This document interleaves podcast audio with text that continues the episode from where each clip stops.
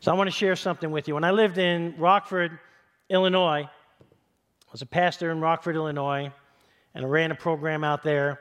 And uh, a, a, friend of mine asked me to help him out. He was going through a, uh, a terrible divorce. And he asked me to go with him to the courthouse. And, and, and, and I was just helping him out. And as I waited in the fourth floor of this courthouse, first time I was ever in this courthouse, I witnessed the devastating effects of broken families trying to navigate through the consequences of their choices. It was really a difficult day and a really difficult situation. To my room, to the room to, the, to my right was filled with people who were asking a judge to end their marriage. Surprisingly enough, the room to my left was filled with people asking a judge or a justice of the peace to legally unite them in marriage. And both rooms were packed with people coming in, people going out. And what was said, as people walked out of both rooms, I couldn't tell which group of people were happier. A little thin wall separated both rooms where I witnessed a lack of respect and even knowledge of how significant it was to stand before a judge and ask that judge, to say either I want in or I want out of this marriage, and then waiting for that judge to grant them their request. To tell you the truth, I was deeply saddened by witnessing all of this. I thought, do these people even realize how significant these decisions and commitments really are? Do they realize how important the question, do you take this woman or do you wish to terminate this marriage really is? And my heart was deeply moved, and I started praying for them, knowing that one day they would stand before the judge. And the only, the only thing in question that day was did they know the judge before they saw the judge? And when you know the judge before you see the judge, you don't get judged on whether you get in or not. You get judged on what you did with God's Son, Jesus Christ. You get to hear things like, not guilty. Well done, good and faithful servant. And I pray that God will bless them. I pray that each and every one of them will have a personal relationship with Jesus Christ. Now, in order for that to happen, they would have to answer the two most important questions they'll ever have to answer. And the questions they had to answer that day doesn't even compare in significance to the questions that I'm talking about. I've had to answer and even ponder some pretty important questions in my life. Like, do you take this woman? Which school you want to go to? How do you plead? Not guilty if you're wondering. So, but do you believe that Jesus Christ is the Son of God? And do you accept him as your personal Lord and Savior? Those were the two questions that produced the answer that changed my life. Those were the two questions that were the two most important questions I ever had to answer in my life. The day I answered yes to those questions and accepted Jesus Christ as my Lord and Savior, friends, I got to tell you, that was a landmark day for me. That was a draw the line in the sand, I'm crossing over day for me. It was the day I was saved from myself. It was the day I was saved from my sins. It was the day I put a stake in the ground and declared who I was going to live for. It was the day my name was written in a book, never to be erased. It was the day I crossed over from death to life. It was the day I was born again. It was the day I was made into a new creation where old things had passed. It was the day my past was forgiven. It was the day I was healed and set free. It was the day I got a new mind, a new heart with new and right desires. It was the day that love came down. It was the day that resurrection power decided to take residence in me. It was the day I was granted authority. It was the day that the Holy Spirit decided to live in me. It was the day I got a new lease on life. I've never been the same. It is by far the most significant day and the most important decision I've ever made in my entire life. This was the day I entered into a personal relationship with Jesus Christ. And he became my Savior, my Lord, my healer, the lover of my soul, not just my higher power. That was the day I invited the God of unfailing love to take residence in me. And guess what? He did. And many of you know my story. Many of you know about my failures, my addictions, how I messed up everything in my career and my whole life. My whole life was out of control and I was about to lose everything. But the person that knew everything about me, my wife, came home one day full of the Holy Spirit and looked at me and said, Bill, God would never give up on you, and I'm never going to give up on you. And God can forgive you for anything that you've ever done. And so can I. And to this day, she's never held me hostage to my past life. She said, I don't know if I could ever forget, but I'm willing to give it a try if you're willing to give your life to Jesus Christ. It was in that moment I began to earnestly believe that God exists, that I really do matter to Him, and that He had the power to help me recover. I wanted to know this God. I wanted to surrender to this God. I wanted to live for this God.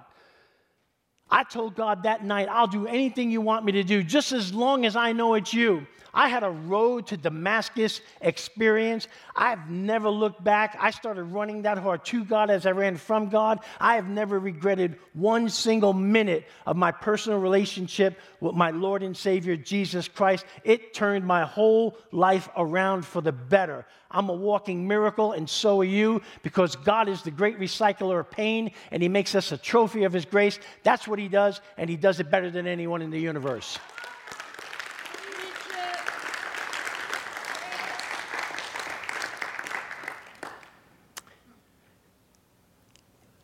In Matthew 16, Jesus posed this important question to his followers one day. Now, up to this point, they had witnessed all kinds of miracles, heard him teach like no other. And one day, Jesus just turns around out of the blue. And here's what he says in Matthew 16, 13 through 17. He says, Who do people say the Son of Man is? Who do people, what are people saying about me? And they replied, Some say John the Baptist. Others say Elijah, and still others, Jeremiah or one of the prophets. Now, the scripture's up on the screens, but watch this. Watch how Jesus turns it around and makes it personal to them. And just as he's making it personal to them, he's making it personal to us. And he's asking this question to us tonight. But what about you? What about you? He asked. I know what others are saying. Don't miss that, too. Jesus knows what other people are saying about who he is. You hear a lot of crazy things about who God is, don't you? Out there. He says, I know what others are saying, but who do you say I am? And Simon Peter answered, You are the Christ, the Son of the living God. And Jesus replied, Blessed are you, Simon, son of Jonah, for this was not revealed to you by man, but by my Father in heaven. So just like Peter, I had the same response. And it was in that moment I was standing face to face with another question. Okay, Bill, since all that's true, will you let me help you? Will you let me lead you? Will you let me set you free? Will you let me teach you? Will you let me bless you? Will you let me be your Lord and Savior and leader of your life, the CEO of your life? And when I say when I said yes to Jesus, and principle three consciously choose to commit my life, all my life will, don't miss the two, they're different, to Christ's care and control. My life began to change. And guess what? I wasn't the same. I've never been the same. Never. And the Bible poses this question. And I love that Pastor Marty Walker talked about this this past weekend. He says in 2 Corinthians 13 5, examine yourself to see whether you're in the faith. Test yourself. Do you not realize that Christ Jesus is in you? Unless, of course, you fail the test. Now, listen, God's the only one that knows someone's heart. He's the only authority that could ever say if someone's saved or not. But I truly believe that there's a lot of people walking around today in church, not just out of church, in church, that think they're saved, and they're not. And so that's what we're going to talk about tonight. I'm going to talk to you and I'm going to give you a biblical outline of what you have to do to be saved. What does it mean to, to choose to commit all my life and will to Christ's care and control? In other words, what does it mean to give my heart to Jesus? How do you take that step? How do you respond to God's invitation to change your life? What's involved? How can I know that I'm a Christian? How can I pass this test? Apparently, we're given a test question in the Bible. Do you not realize that Jesus Christ is in you unless, of course, you fail the test? I don't want anyone to fail the test. That's my job. My job is to pre- prepare you for eternity. My job is to do that. And for those of you that, uh, that are saved, my job is to prepare you so well that you're not going to get shocked when you get to heaven either. exactly. But what must I do to be saved? You know, this is a question that people have been asking since the beginning of time. In the book of Acts in 1630 and 31, a jailer in the city of Philippi put it clearly when he cried out, What must I do to be saved? To be saved is a term in the Bible that describes, that describes having our sins being forgiven plus the assurance that we're going to go to heaven. Paul's response to the jailer was significant. He said, Believe in the Lord Jesus Christ and you'll be saved, you and your household. Don't miss that. Well, fine, you think. What does believing actually mean? It starts when you can put your name on Romans 3:23, which tells us that all have sinned and fallen short of the glory of God. All of us. And that includes me. Responding to God's invitation begins and ends with humility. Well, you just have to say, you know, that's true about me. I've got a problem, I got a habit, got an anger issue, got a hurt or fear I take out on others. Basically, it's a sin problem. I know I fall short, I know I need help, and God, I'm coming to you humbly.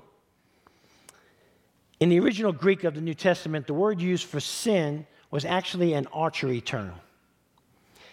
It simply meant to miss the mark. If you're taking notes, you can fill in the blanks on your outline. It simply meant to miss the mark. You know, my wife, uh, I just love her so much. Uh, I'm not sure if you know this, but one time uh, we were actually on the 700 Club. And uh, with, you know, we were on TV and they, they interviewed us. And uh, it was a terrible, uh, was, I was going through a terrible time because I had someone try to take care of this white spot and my hair turned red. it looked like Opie from, you, you know, uh, and it was horrible. And, uh, but one of the questions that they interviewed me on, you know, was, was my experience before I got married and when I got married and I said, You know, I didn't know what it meant to have a covenant relationship with God. I didn't know what, it, what a covenant relationship was in marriage. I just thought I'd give it my best shot. Well, the person during the TV show, well, Bill's best shot wasn't good enough. Uh, and that went on TV all across the world. Bill's best shot wasn't good enough. In honesty, my best shot was not good enough because I didn't have God. And I know now that it's impossible to love someone else the way God intended us to love another person, another person, until we first receive the love that God has for us that can only come through a relationship with Jesus Christ. You have no capacity to love until you receive Jesus Christ. You'll never learn how to love. You'll never be able to love until you are forgiven. Those that are forgiven much, they love much. If you're not forgiven much, you'll never be able to love much. So, if God's perfect standard is the bullseye, the archery term, how many times have I missed it? Don't say anything. But millions. Maybe a few for you, but millions for me. According to God's flawless standards, no human being in his or her own standards has ever missed the mark. Not Mother Teresa, not Billy Graham, nobody. Not even the guy who wrote Romans 3, the Apostle Paul who called himself the chief of sinners. We all have a sin problem. We all miss the mark. We've all made mistakes. We've all caused someone else some kind of pain because of our words and our action. None of us have lived a perfect life, and none of us are perfect. Now, some of us may be farther off the bullseye than others. And I get that. You know, this is the funny thing because, you know, I love to witness to people. I was witnessing to, to a lady on the plane, and, and, and I said, if you died today, I said, if, if you're going to meet the judge, I said, how do you know he's going to, how do you know he's going to welcome you into his kingdom? And her response is the same response that I hear from thousands, and I believe that millions of people believe. If I'm good enough, and because God's a God of love and grace, he'll have mercy on me. And I believe because of my goodness that he'll allow me to come into heaven. Wrong answer. We all miss it because God's mark means absolute, total, complete, flawless perfection. Look what it says in James 2:10. For the person who keeps all of the laws except one, except one, if you break one law, one law, okay? You get aggravated at that person on the 405, is as guilty as the person who has broken all of God's laws. Guilty people. We're all guilty. And the only way to, to get rid of guilt is get to the source of it. Guilt is the result of sin. And the only way to eliminate guilt and sin is by being forgiven. And only God can forgive you.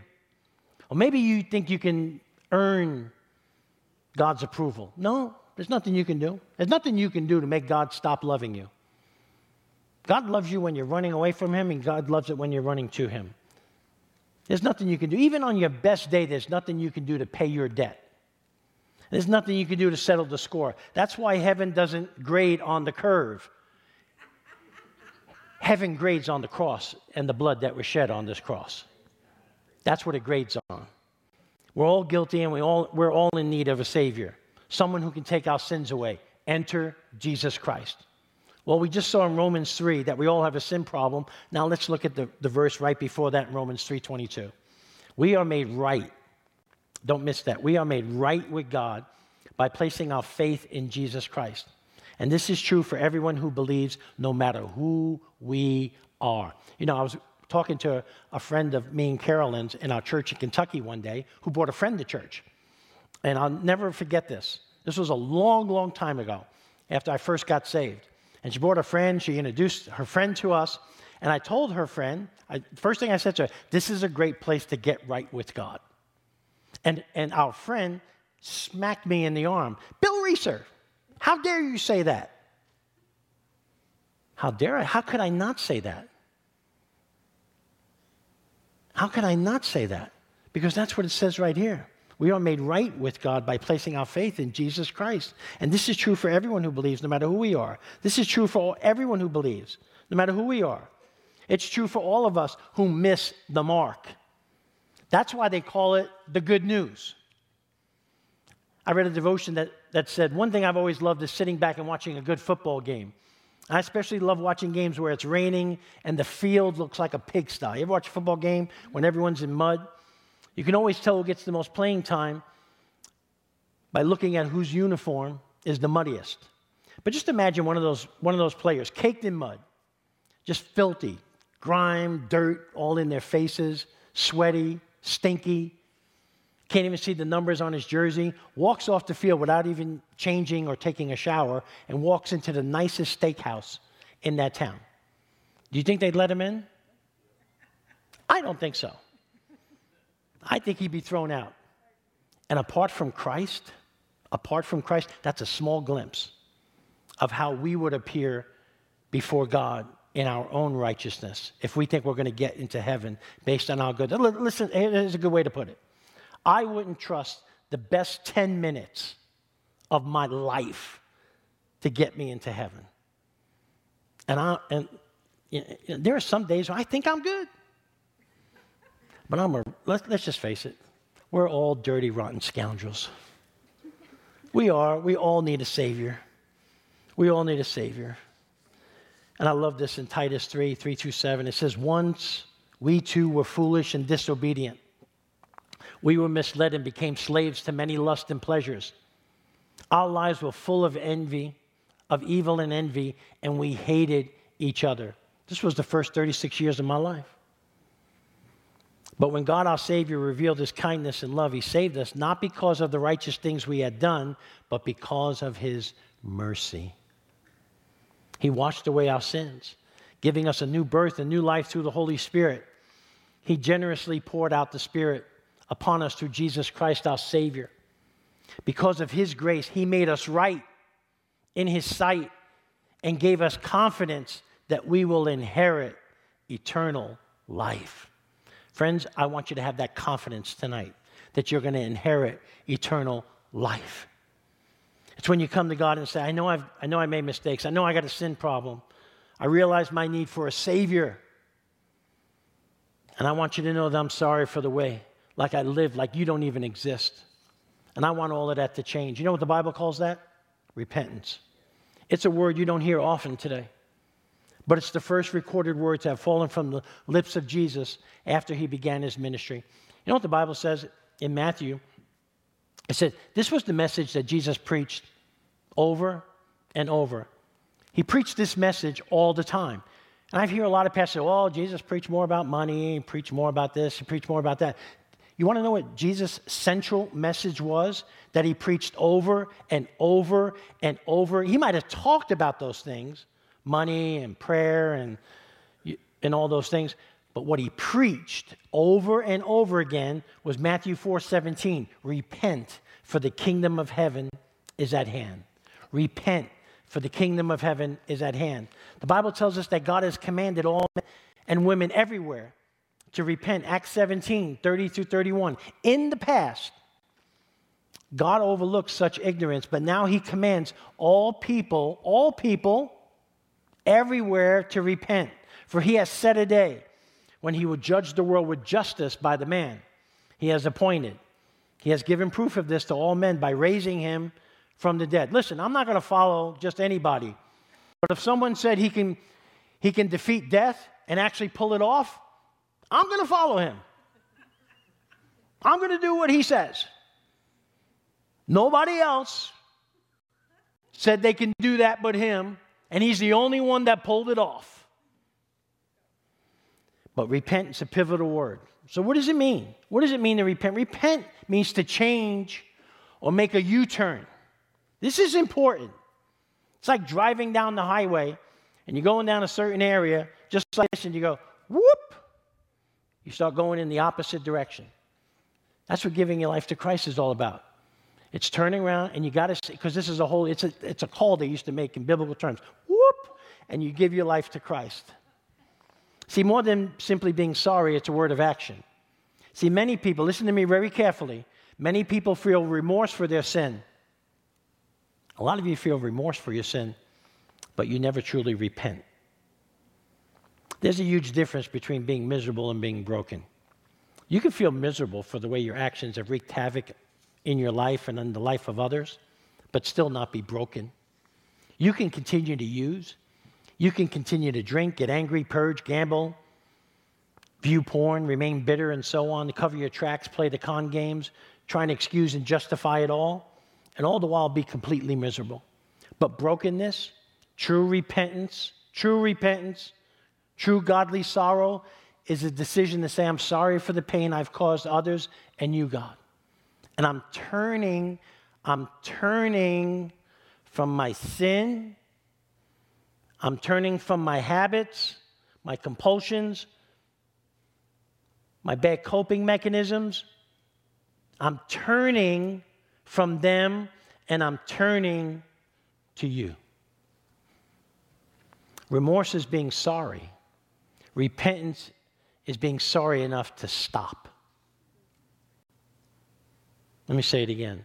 Remorse is being sorry. Repentance is being sorry enough to stop. Repentance is finally agreeing with God about the madness of self justification. Paul wrote in 2 Corinthians 7:10, godly sorrow brings repentance, repentance that leads to salvation and leaves no regret. But worldly sorrow brings death. And may I add, regret shame and guilt that you will never, ever be able to manage or get rid of. Romans 10 9 through 13. Hold off on that. In the story of the prodigal son, the man who went off and did his own thing and ended up wasted, he knew he was wrong. You know that story. He had everything and decided to take his riches his inheritance, and just blow it. He did his own thing, he ended up wasted. He knew he was wrong, probably knew it from the beginning. And it really didn't take that guy to get long to for him to get to that miserable stage. It really didn't. But nothing changed until the prodigal son got to the broken stage. Acted on that knowledge, crawled out of that pig pen, and made a conscious decision to start running home to his father. He had a change of mind that resulted in a change of direction. While repenting is turning from our sins, faith is turning our hearts and lives to Jesus Christ. That's, what's hap- that's what happened to me. That's what happened to so many of you. And that's what's going to happen to so many of you tonight. I'm going to ask you all in just a couple of minutes to get out of your seat and come forward and turn to the cross and turn to Jesus. And when we do this, we open up our lives to the healing, reconciling, restoring, uplifting grace of Jesus Christ who loves us despite us. If you ever doubt that God loves you, just look at this cross. He loves you this much. He really does. He really does. Here's how to do that Romans 10 9 to 13 says that if you confess with your mouth Jesus is Lord and believe in your heart that God raised him from the dead, you'll be saved. For it is with your heart that you believe and are justified, and it is with your mouth that you confess and are saved. As the scripture says, anyone who trusts in him will never be put to shame. For there is no difference between Jew and Gentile. The same Lord is Lord of all and richly blesses all who call on him. For everyone who calls on the name of the Lord will be saved. It doesn't matter whether you're Jewish, doesn't matter whether you're an atheist, agnostic, doesn't matter what you believe, what you don't believe, what you've done, what's been done to you up to this point. God blesses all who call on him, for everyone who calls on the name of the Lord will be saved. It really is that simple. You need to know something else. You need to know why, what, Bill, why are you putting out a cross? Why are you asking me to get out of my seat? Why are you asking me to come forward, go to this cross, and then in, in a few minutes after the cross, we're going to lift up that screen, and there's going to be a baptism pool back there, and we're going to baptize you, and we're going to ask you to get baptized.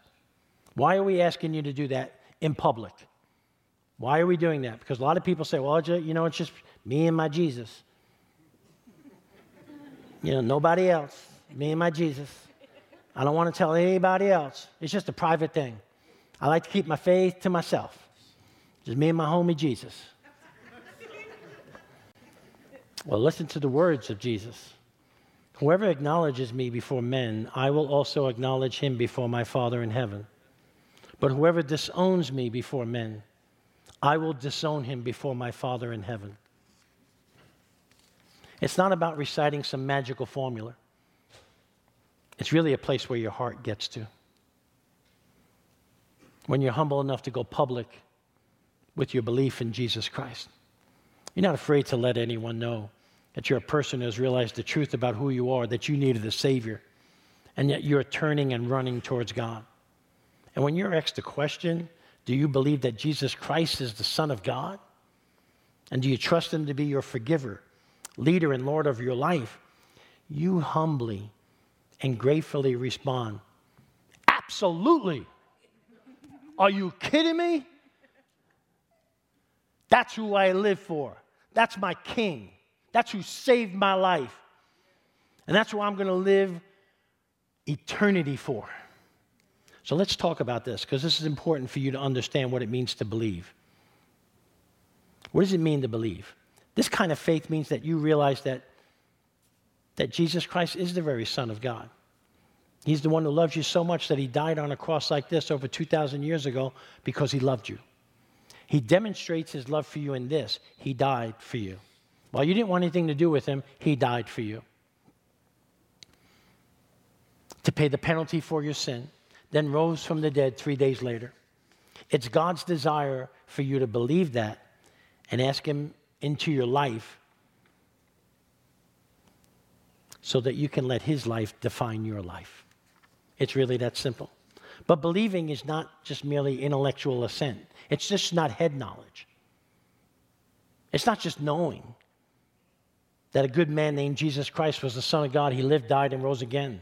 Look what it says in James 2:19. You believe that there's one God. Good. Even the demons believe that and shudder.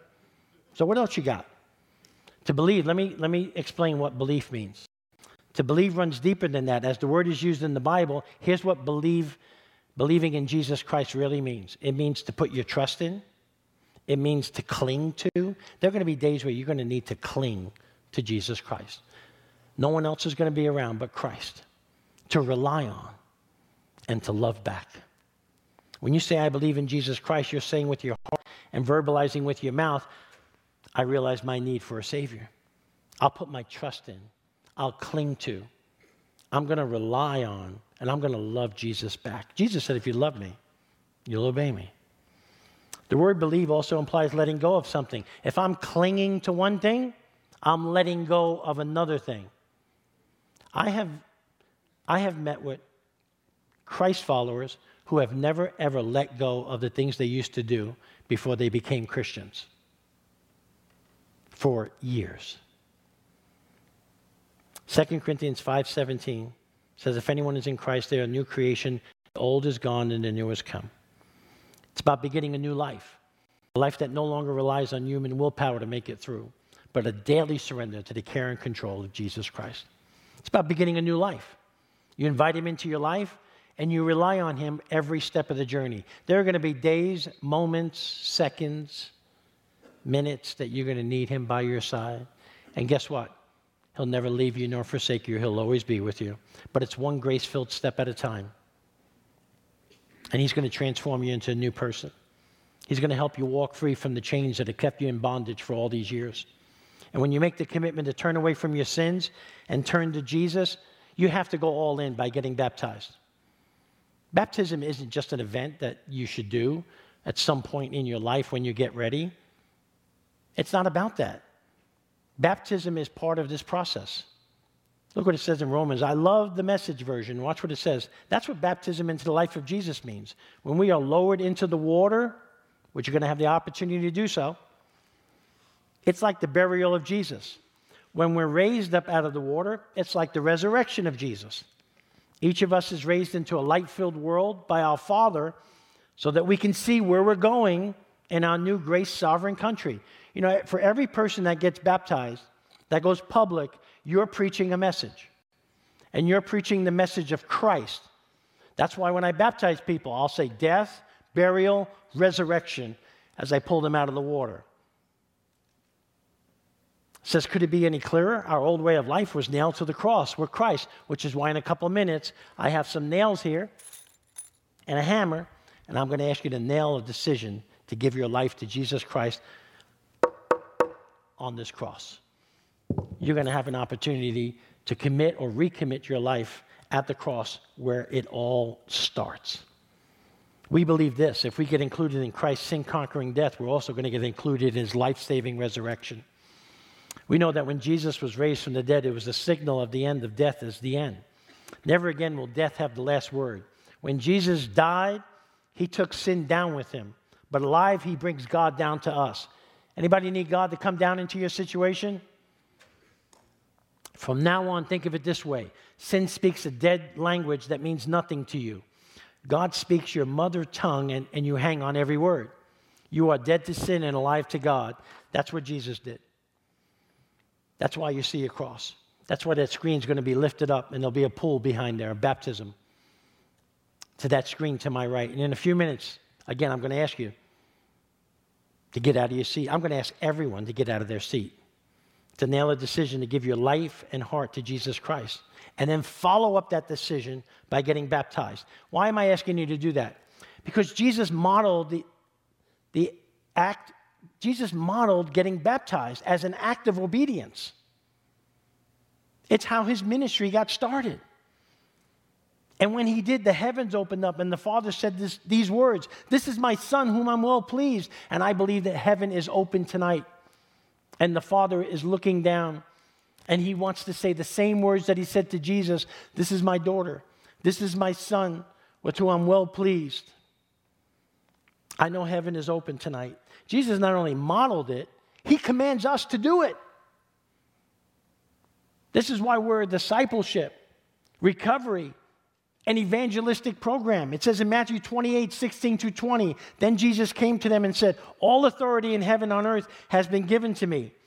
Therefore, go and make disciples of all nations. How do you do that? Baptizing them in the name of the Father and of the Son and of the Holy Spirit, and teaching them to obey everything I have commanded you. And surely I am with you always to the very end of age. Some of you got that backwards. You want to be taught everything by God without being baptized. And therefore, there's a block, and you can't understand where that block is because you haven't been obedient to the scriptures that says the very next thing that you're supposed to do once you put your faith and trust in Jesus Christ is to get baptized. Acts 2:38, Peter said, "Each of you must repent of your sins, turn to God, and be baptized in the name of Jesus Christ for the forgiveness of your sins. Then you will receive the gift of the Holy Spirit." Baptism doesn't save you. Baptism is an outward expression of an inward decision that you make to accept Jesus Christ as your Lord and Savior. It's supposed to be the very next thing that you do once you give your life to Jesus Christ. Now, some of you are thinking, and I was, I was baptized as a baby. And praise God for your parents or whoever did that for you. But look at the scripture. If you were a baby, how could you turn from your sins? How could you repent? How could you accept Jesus into your heart with your mouth and in your heart? And then the very next thing that you're supposed to do, because it's supposed to be your decision, the very thing that, that you're supposed to do is get baptized. Some of you are thinking that question right now. Why should I get baptized? Here's a better question. You ready? Why wouldn't you? Why wouldn't you? You think, well, man, I got to clean things up a little bit. No, you get baptized, Jesus will clean it up for you. That's what he does. Listen, good intentions aren't enough. Agreeing with what I say is not enough. We have to admit that we're sinners, repent of that sin, put our faith and trust in Jesus Christ. Listen, the prodigal son could have repeated his refrain over and over and over I am no longer worthy to be your son. I am no longer worthy to be on your son. He could have said it the rest of his life and remained separated from his father. But he did more than just say that, he acted on that. He got up and he started walking towards his father. He got up out of that pig pen, out of that place of dirt and grime, and he started walking towards his father. And I can't begin to tell you how badly God wants you to hear those words that the prodigal son heard that night Welcome home. God wants you to hear those words tonight Welcome home. Let me ask you a question Are you ready to respond to God's gracious invitation to start a new life? Because tonight could be your landmark night. It could be the night where you draw a line in the sand. It could be a night where you cross over from life to death. Because starting or restarting your journey at the foot of the cross can be the most significant you, thing you do for your recovery, your life, your family, because of the great victory that was won on this cross. You see, he was at this cross where radical love was put on display. It was at the cross where Jesus took every sin, defeated that sin, became that sin, died to that sin, overcame sin and death so that we could be made right with God. Look what it says in Colossians 2:13, but you were dead because of your sins and because of your sinful nature was not yet cut away. Then God made you alive with Christ for he forgave all of our sins. He canceled the record of charges against us and took it away by nailing it to the cross. There's a record of charges against you until you open up your heart and life to Jesus Christ, and then you're declared not guilty. You can have that victory tonight by responding to God's gracious invitation of love. Whatever your hurt, whatever your habit, whatever your past, whatever mistake, whatever your pain, whatever sin you committed, Jesus paid it all so you can be healed and set free if you would just accept his free gift of grace tonight. You picked a great night to be here because as an encounter family, we're all going to be given an opportunity to make that decision. Each of you has a card. I want to make sure that everyone has a card. Volunteers, there are people without cards. Everyone should have a program and cards right now. May want to start filling out those cards. And there's two questions on those cards. And I'm going to go over that with you in just a second. But I want to talk to a different group of people. Some of you are going to make that decision for the first time tonight. And if that's you, way to go. Congratulations. I want you to know there's going to be a party here, and there's going to be a major celebration in heaven when that happens. The Bible said that there's a celebration in the presence of God whenever one person repents and gives their lives to Jesus Christ. For some of us, we've been following Christ for years. But from time to time, we struggle, don't we? We still want to play God. We still want to be the master of our own universe by trying to manage our pain, control other people, change our past. And we forget that we've given control over to God. Maybe there's unforgiveness in your heart, some issue or burden that you've not been able to lay down, and it's causing you to lose peace. See, it's in the turning over of our wills and agreeing to submit to His leadership that we experience true change, true healing, real freedom, real inner peace, contentment, purpose, and meaning in this thing called life. Friends, it's not about trying harder, it's about giving up control, it's about surrender. And for those of you that are ready to make that decision, you've got a couple options on that card. If tonight you're going to make that decision for the first time, where you believe that tonight is your real salvation experience, just mark that box. It's the first question. And for those of us that, are, that have made that decision, you want to recommit your life to Christ, just check that box off. That's the second box. And if you're not there yet, spiritually, you're in a safe place to explore what this all means. Feel no pressure. Thank you for being here. We love you, and God loves you more. It's as simple as that. But for the rest of us, we all have residual junk that we're still carrying. Maybe we want to leave it at the cross. Maybe it's your shame. Maybe it's your guilt. Maybe it's your fear. Maybe it's your insecurity. Maybe it's the scar from a bad divorce. Maybe it's an addiction you can't break. Whatever it is, tonight's about walking toward the cross. I actually had one of these nights and someone nailed a pack of cigarettes to it one night.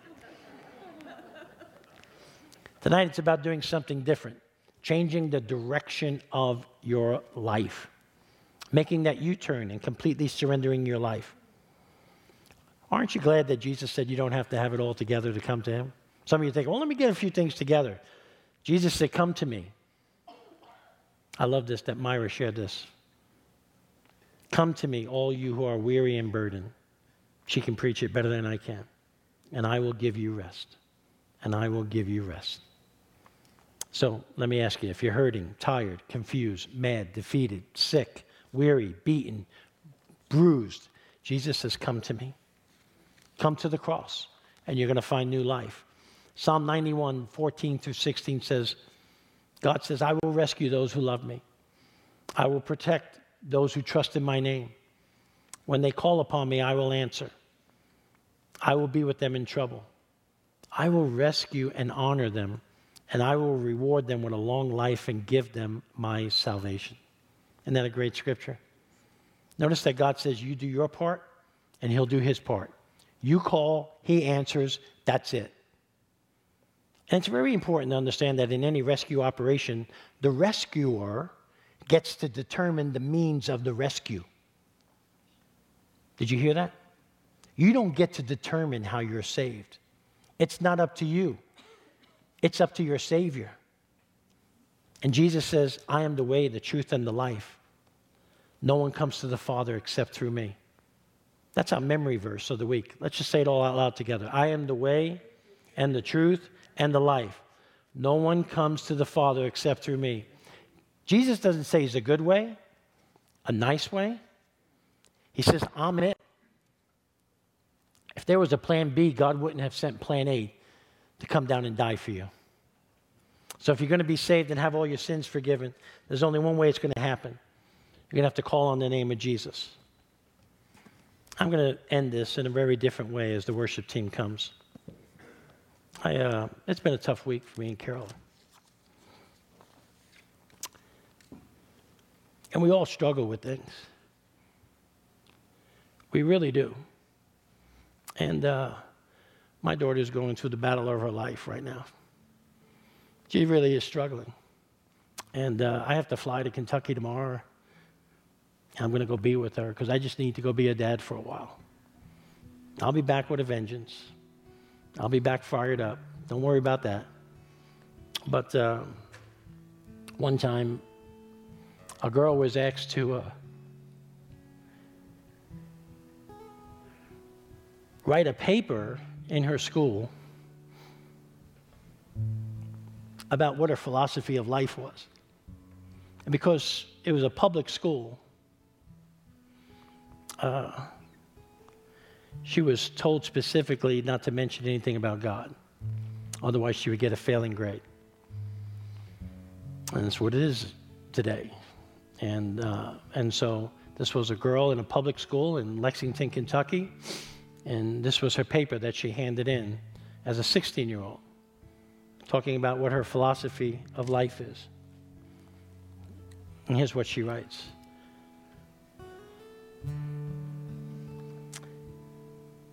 She says, Life is more than this mere little experience on earth. One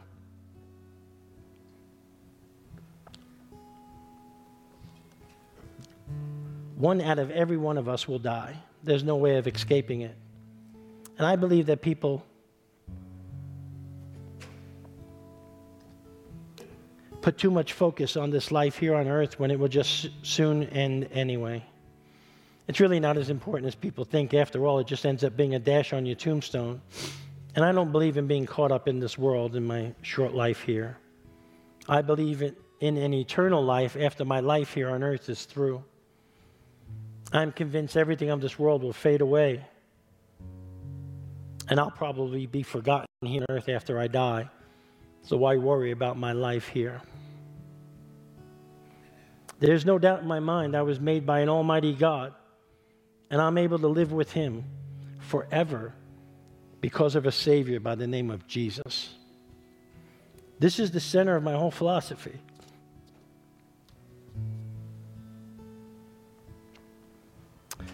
I know exactly who I am a child of God who was put here on earth for, the, for his purpose. And when I'm through, I will live with him forever. I know beyond a shadow of a doubt where I'm going when I die, and a lot of people can't say that.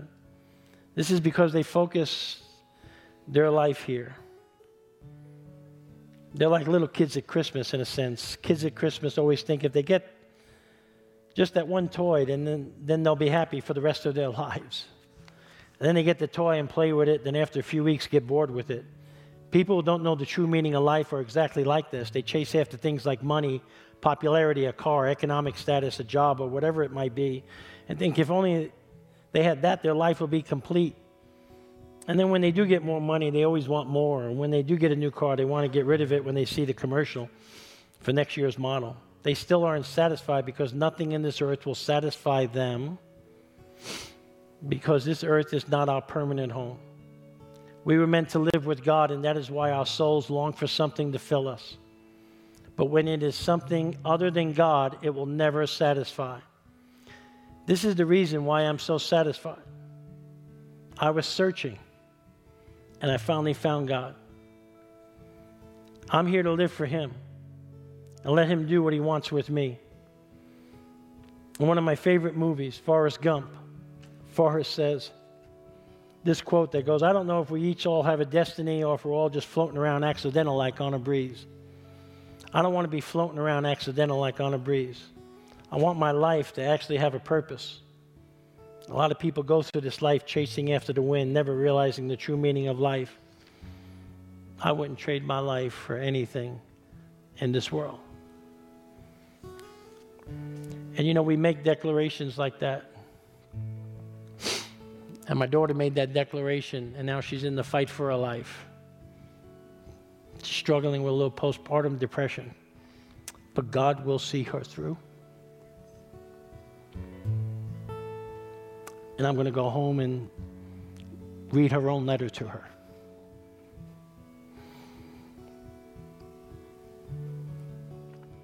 If you want to accept Jesus Christ as your Lord and Savior, I want you to all stand up. I want to recommit your life I want everyone to stand up. And I want you all to pray this prayer with me. And as soon as I'm done praying this prayer, I want you to all come to the cross. There'll be some volunteers that will give you a nail and a hammer.